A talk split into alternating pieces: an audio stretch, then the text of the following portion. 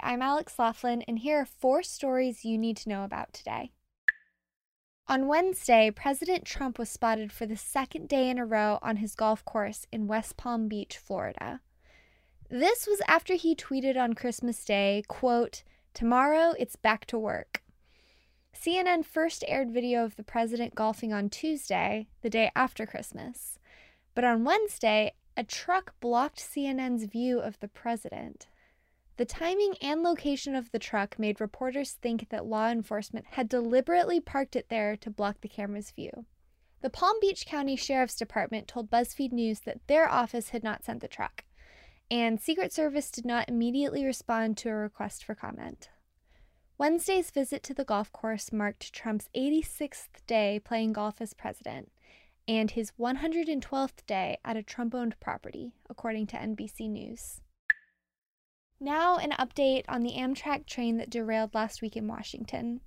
The National Transportation Safety Board, or NTSB, is expected to spend months determining what exactly caused the derailment that killed three people and sent 70 to the hospital. But federal investigators said the train was traveling at 80 miles per hour through a 30 mile per hour bend. The train was equipped with a technology that should have been able to prevent the crash. It's called Positive Train Control, or PTC, and it's made to prevent human error, but it wasn't activated on that train. Congress ordered that all trains should have PTC by 2015 after 25 people were killed in a train collision in 2008. But train companies fought back, saying that the deadline was unreasonable, and according to the NTSB spokesperson, the deadline was extended to 2018. As of now, PTC is installed on 49% of Amtrak trains. So here's one campaign pledge to Republicans that Trump made good on this year. He confirmed 19 judges to lifetime seats on the judicial bench. This includes justices appointed to lower courts and appeals courts, as well as Supreme Court Justice Neil Gorsuch. Three of Trump's nominees failed this year. They had minimal courtroom experience, wrote controversial tweets and blog posts, and openly held conservative political views. 19 confirmations, though, is more than the number of judges President Barack Obama got confirmed in his first year. Conservative legal groups are thrilled, and even some never Trumpers have praised the president's picks.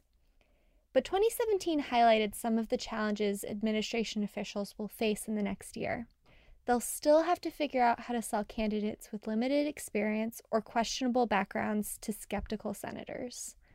They'll also have to work with a narrowed Republican majority in the Senate. The White House is preparing to make a push on nominations in the new year, and some judges appointed by Democratic presidents told BuzzFeed News that they're hesitant to step down and give Trump more seats to fill. So it's the last week of December, and New Year's resolutions are just around the corner. Maybe you're thinking about doing a juice cleanse to reset your body after all of the food you've eaten over the holidays. If so, I've got some news for you. Your body is clean just the way it is. BuzzFeed News talked to three registered dietitians about the physical and emotional effects of juice cleanses, which are marketed heavily this time of year. According to these experts, although you may crave simpler foods after eating heavily over the holidays, the reality is that your organs are doing the job of cleaning just fine on their own. The best way to start feeling like yourself again is to just get back to the basics. You can start eating a balanced diet of mostly whole and minimally processed foods, or go back to that if that's what you do. You can get some quality sleep, you can manage your stress levels, or you could exercise. But cleanses can damage your relationship with food and even trigger disordered eating in people who are at risk, according to Christy Harrison, who is one of the registered dietitians we talked to. Plus, drinking only fruit juice means drinking a lot of sugar.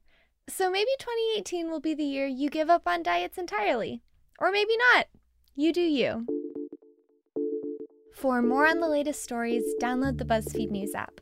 And if you welcomed a new robot into your family this holiday season, whether it's a Google Home or an Amazon Echo, make sure to look for BuzzFeed News.